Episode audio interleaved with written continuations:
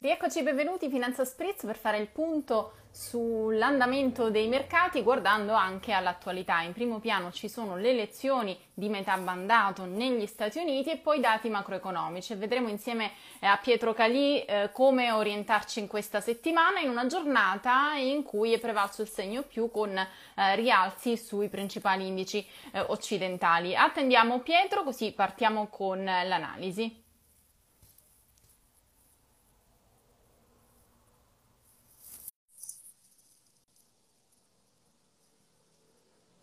Sta arrivando?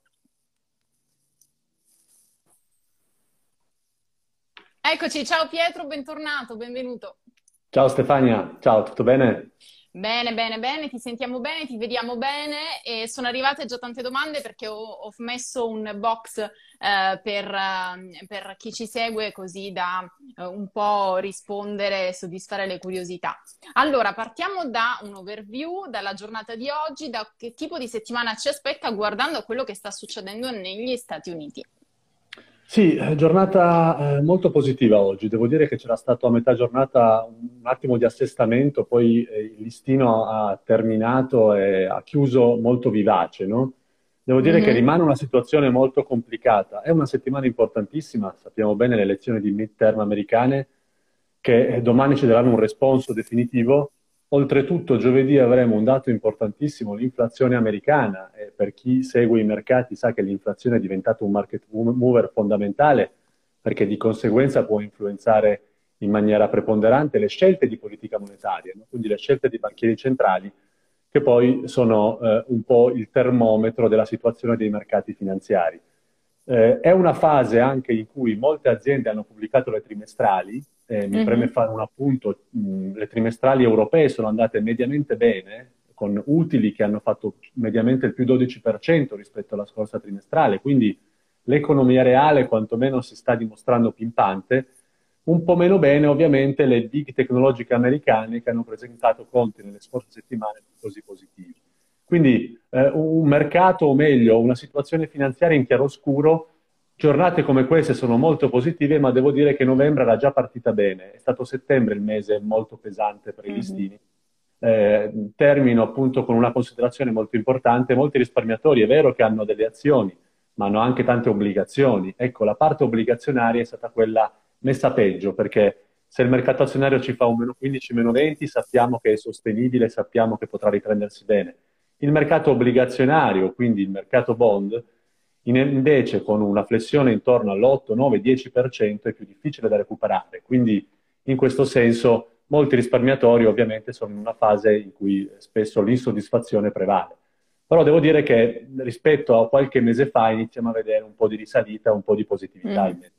Eh sì, questo, questo, è importante perché vedere tutti i listini in verde in parte rincuora, anche se poi eh, quando il mercato cala può essere un'occasione per fare degli acquisti un po', un po come durante i saldi.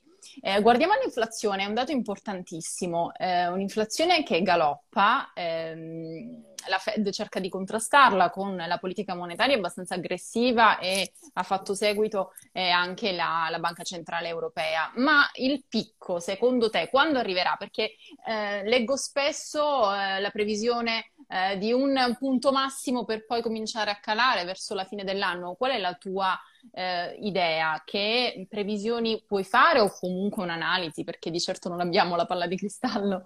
Certo, ma questa è una domanda eh, molto corretta in questa fase, Stefania. Devo dire che tutti stiamo cercando di capire se l'inflazione è arrivata al famoso pivot, al famoso punto di svolta.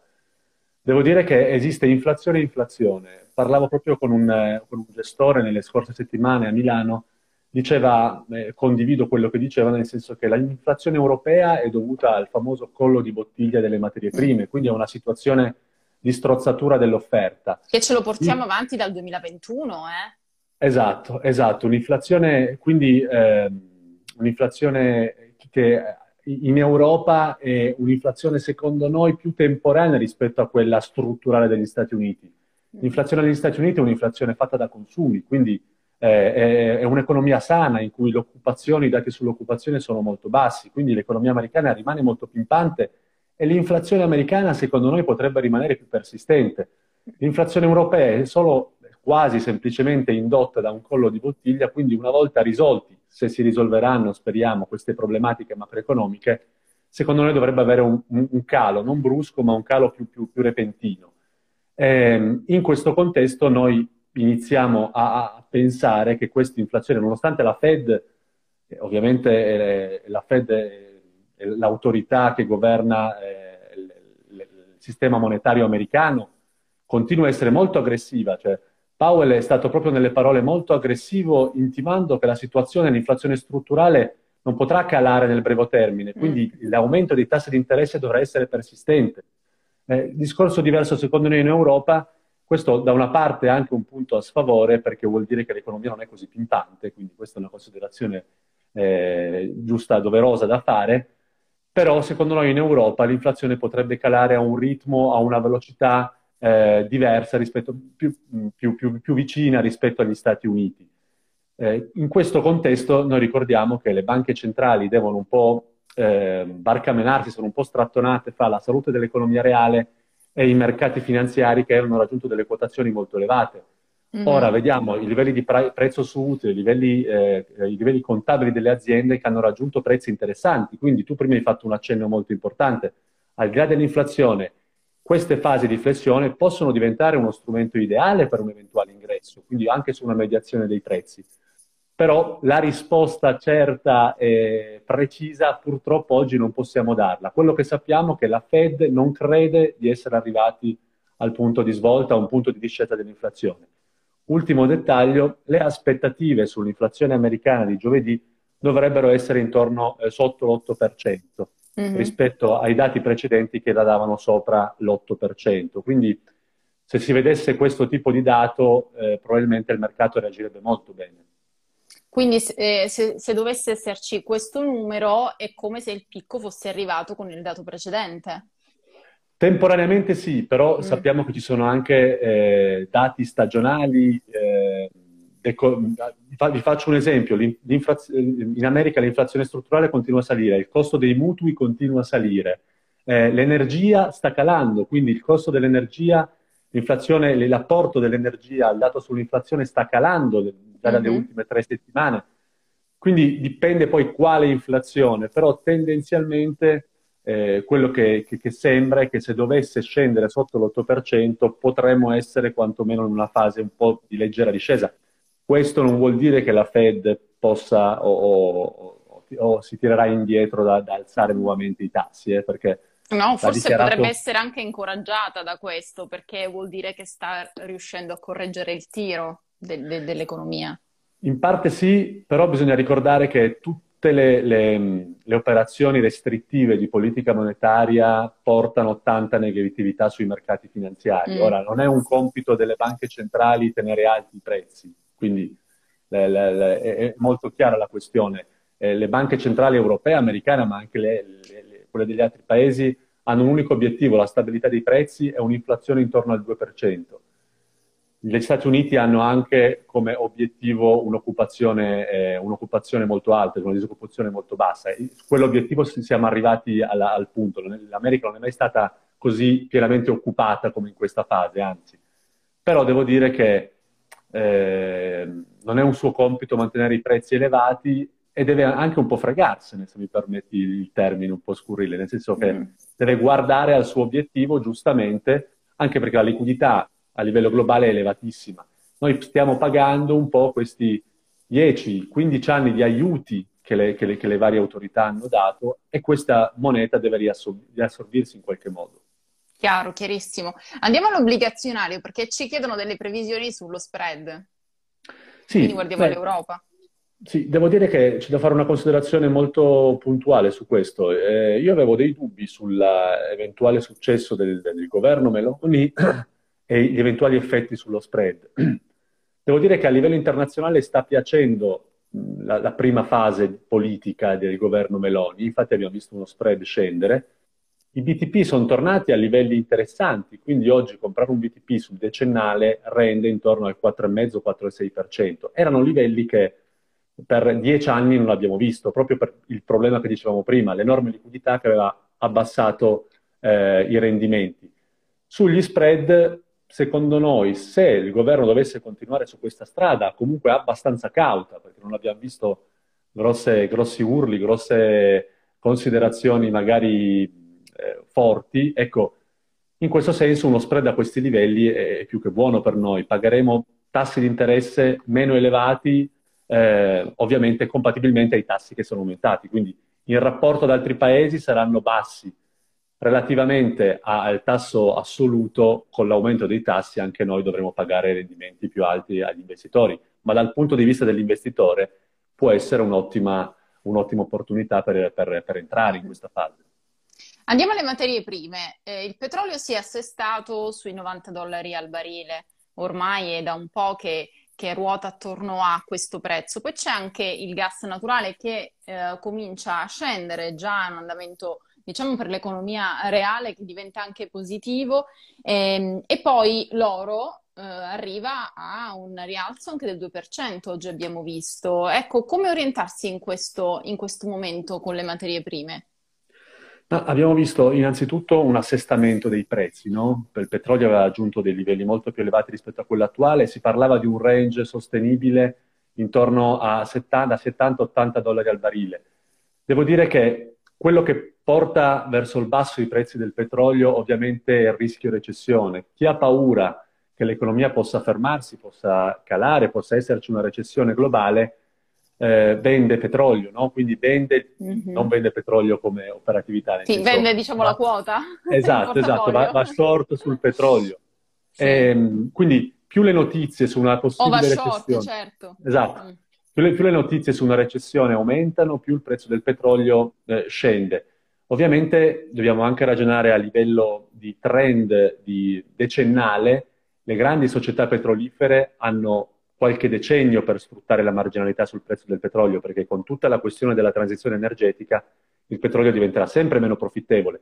Mm. Quindi hanno tutto l'interesse i paesi dell'OPEC a mantenere un prezzo ovviamente alto, compatibilmente a una forza dell'economia globale.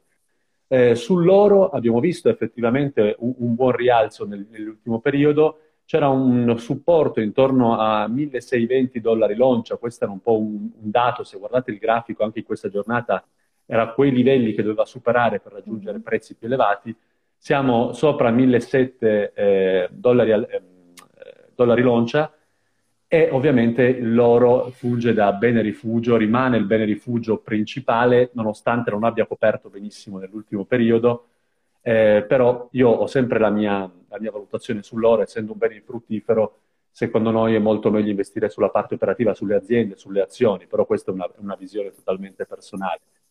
Comunque non siamo sui massimi sopra i 2000 dollari l'oncia, ma eh, mm-hmm. 1700-1725 sicuramente è un valore che è tornato interessante per chi ha l'oro in portafoglio. Sul gas abbiamo visto anche un nuovo assestamento. A un certo punto il gas aveva fatto quello che aveva fatto il petrolio, eh, se non sbaglio, nel 2020, quindi era andato sul futures negativo, è, è, un, è, una, è una questione contabile, però era arrivato a livelli davvero molto bassi. Quindi devo dire che eh, le, le, forniture per quanto riguarda anche il nostro paese sembrano esserci, le scorte sembrano esserci il problema che si era paventato qualche mese fa, secondo noi, è stato sovrastimato. Ecco, almeno questo è quello che speriamo. Mm-hmm. Domanda dalle storie, che aspettativa ci sono sui prezzi dell'energia? Lo schema del price cap sarà efficace? Beh, questa è una domanda molto complessa perché mh, ci sono diverse variabili in gioco. Io avevo ehm, diversi dubbi sul price cap, nel senso che è davvero complesso da mettere in atto un price cap a livello anche europeo. Ovviamente l'Italia spinge in quel senso, ci sono paesi che non vogliono un price cap perché hanno un sistema paese più efficiente, non hanno, tra virgolette, anche bisogno del price cap. Eh, devo dire che sono stati fatti passi avanti definendolo dinamico, quindi vedendo step by step come, come, come impostarlo, però secondo noi anche vedendo un po' i titoli di giornale, anche vedendo un po' l'opinione pubblica, il nuovo assestamento dei prezzi dell'energia non dovrebbe portare chissà quale necessità in questo senso. Quindi era, era in gran voga questo tema, mm. però ad oggi non abbiamo visto eh, no, novità in merito, ecco, anche perché è diffi- difficilissima implementazione. Eh sì, sì, assolutamente. Eh, andiamo in, in, Cina, che è sempre una piazza molto interessante. Lo facciamo attraverso questa domanda, poi la, cogliamo l'occasione per fare anche una panoramica su, sugli emergenti. Con la fine dei lockdown in Cina, ripartirà la corsa delle materie prime? Beh, eh, sicuramente questo è un fattore molto importante perché, come dicevamo poco fa, ad esempio sul petrolio, eh, una Cina che eh, riparte con appunto la fine del lockdown, sempre bisogna guard- navigare a vista perché io ogni settimana vedo poi la notizia pericolo nuovi lockdown eh, in Cina, quindi eh, non, non, è nulla di certo, però sicuramente la Cina, che è il, la locomotiva del mondo, eh, in una situazione come, come, potenziale come questa potrebbe portare positività alle aspettative future di consumi. La Cina è divent- è, da, da, paese produttore è diventato sempre più negli ultimi anni paese consumatore. Mm-hmm. Anche gli investimenti in quel senso si sono spostati sui servizi più che sulla produzione e sull'industria. Proprio per queste ragioni eh, il, esiste un collegamento, esiste una correlazione anche fra lockdown o possibili chiusure e l'andamento delle materie prime. Bisogna ragionare però ovviamente a, a lungo raggio, quindi la Cina ha il suo peso, però eh, è l'economia globale che deve, che deve, che deve tornare a, a, trainare. Faccio una considerazione eh, che mi è piaciuta molto. Provate a pensare, io vengo, vengo a Milano, dormo in albergo, mm-hmm. compro, compro le, compro la, la, notte in albergo su Booking e sto dando una parte dei miei soldi agli americani. Booking americana sto, sto dando, in ogni transazione che faccio, gli americani stanno guadagnando. Questo modello vi fa capire poi come in un mercato totalmente correlato ci sono anche questi, questi aspetti che fanno capire che l'economia globale è molto interconnessa. C'era paura di una deglobalizzazione a un certo punto però aggiungo, rimango che la Cina sicuramente ha un, ha un peso importante sulle aspettative delle materie prime. Altra domanda sui dividendi, anche, abbiamo citato in apertura le trimestrali, ecco, dei movimenti sul eh, piano azionario abbastanza interessanti e qui c'è una domanda che effettivamente è pertinente. Nel 2023 eh, il fatto che probabilmente ci saranno dei buoni dividendi su alcuni settori eh, è una ghiotta occasione? Ci chiedono? Sì, bisogna sempre eh, ragionare sul dividend yield, quindi sul, sul, dividendo rapportato al prezzo, ovviamente. Eh, io ho visto nell'ultimo periodo, negli ultimi mesi, molte, ad esempio, banche italiane spingere tanto su aumentare i dividendi. Quindi sul settore bancario italiano vediamo dividendi molto elevati. A un certo punto cito un nome senza che sia minimamente legato all'azienda, ma Intesa San Paolo a livello azionario dava un uh, dividend yield, un rendimento col dividendo intorno all'8-9%. Eh, anche Unicredit è tornata a distribuire i dividendi, ci sono una serie di banche italiane soprattutto che sono, divent- sono tornate mm. a essere molto generose. Aggiungo che sul settore bancario c'è positività anche perché l'aumento dei tassi di interesse fa aumentare la marginalità sul credito. Quindi sicuramente eh, il dividendo tornerà a essere una chiave di lettura importantissima per i portafogli e, e, e, c'è anche uno studio, ricordo qualche tempo fa di aver letto uno studio che i titoli che hanno un, ta- hanno un elevato dividendo sono anche quelli che tengono meglio in fase di flessione. Quindi un, un valore aggiunto in più. Un'ultima domanda sul settore edilizio. Ci chiedono nel 2023 questo settore come sarà? Beh, eh, qua devo fare un mea culpa perché non è, io mi occupo della parte immobiliare, quindi posso dire mm. le mie sensazioni, non posso... Sì, non assolutamente, sei comunque nel, eh, nel, settore degli investimenti, certo, quindi chiaramente certo. hai, puoi, puoi, fare una panoramica. Sì, allora la, la percezione è che mh, con una possibile recessione ci possa essere un sentiment abbastanza cupo per il settore immobiliare con, facendo ovviamente un'estrema distinzione fra, fra, fra città, fra, fra luoghi. Mm-hmm. Eh, io che ho vissuto a, a, Milano vedo un mercato immobiliare che sembra non fermarsi mai, per esempio. Eh, però ci sono mh, mm, t- tanti, tanti, sentendo proprio la percezione delle persone, ci sono anche tanti rischi sul mercato immobiliare sull'investimento nel mercato immobiliare, al di là della tassazione che sappiamo che, che è aumentata molto, ma anche a livello di, di Quindi comunque come, come in, ogni, in, ogni, settore bisogna, bisogna stare attenti esatto. e, e procedere, procedere, con cautela. Grazie mille Pietro Calì, Copernico Sim, grazie per l'approfondimento, grazie per essere stato qui con noi a Finanza Spritz. Grazie Stefania, è sempre un piacere, grazie. Grazie a tutti voi per averci seguito e arrivederci alla prossima.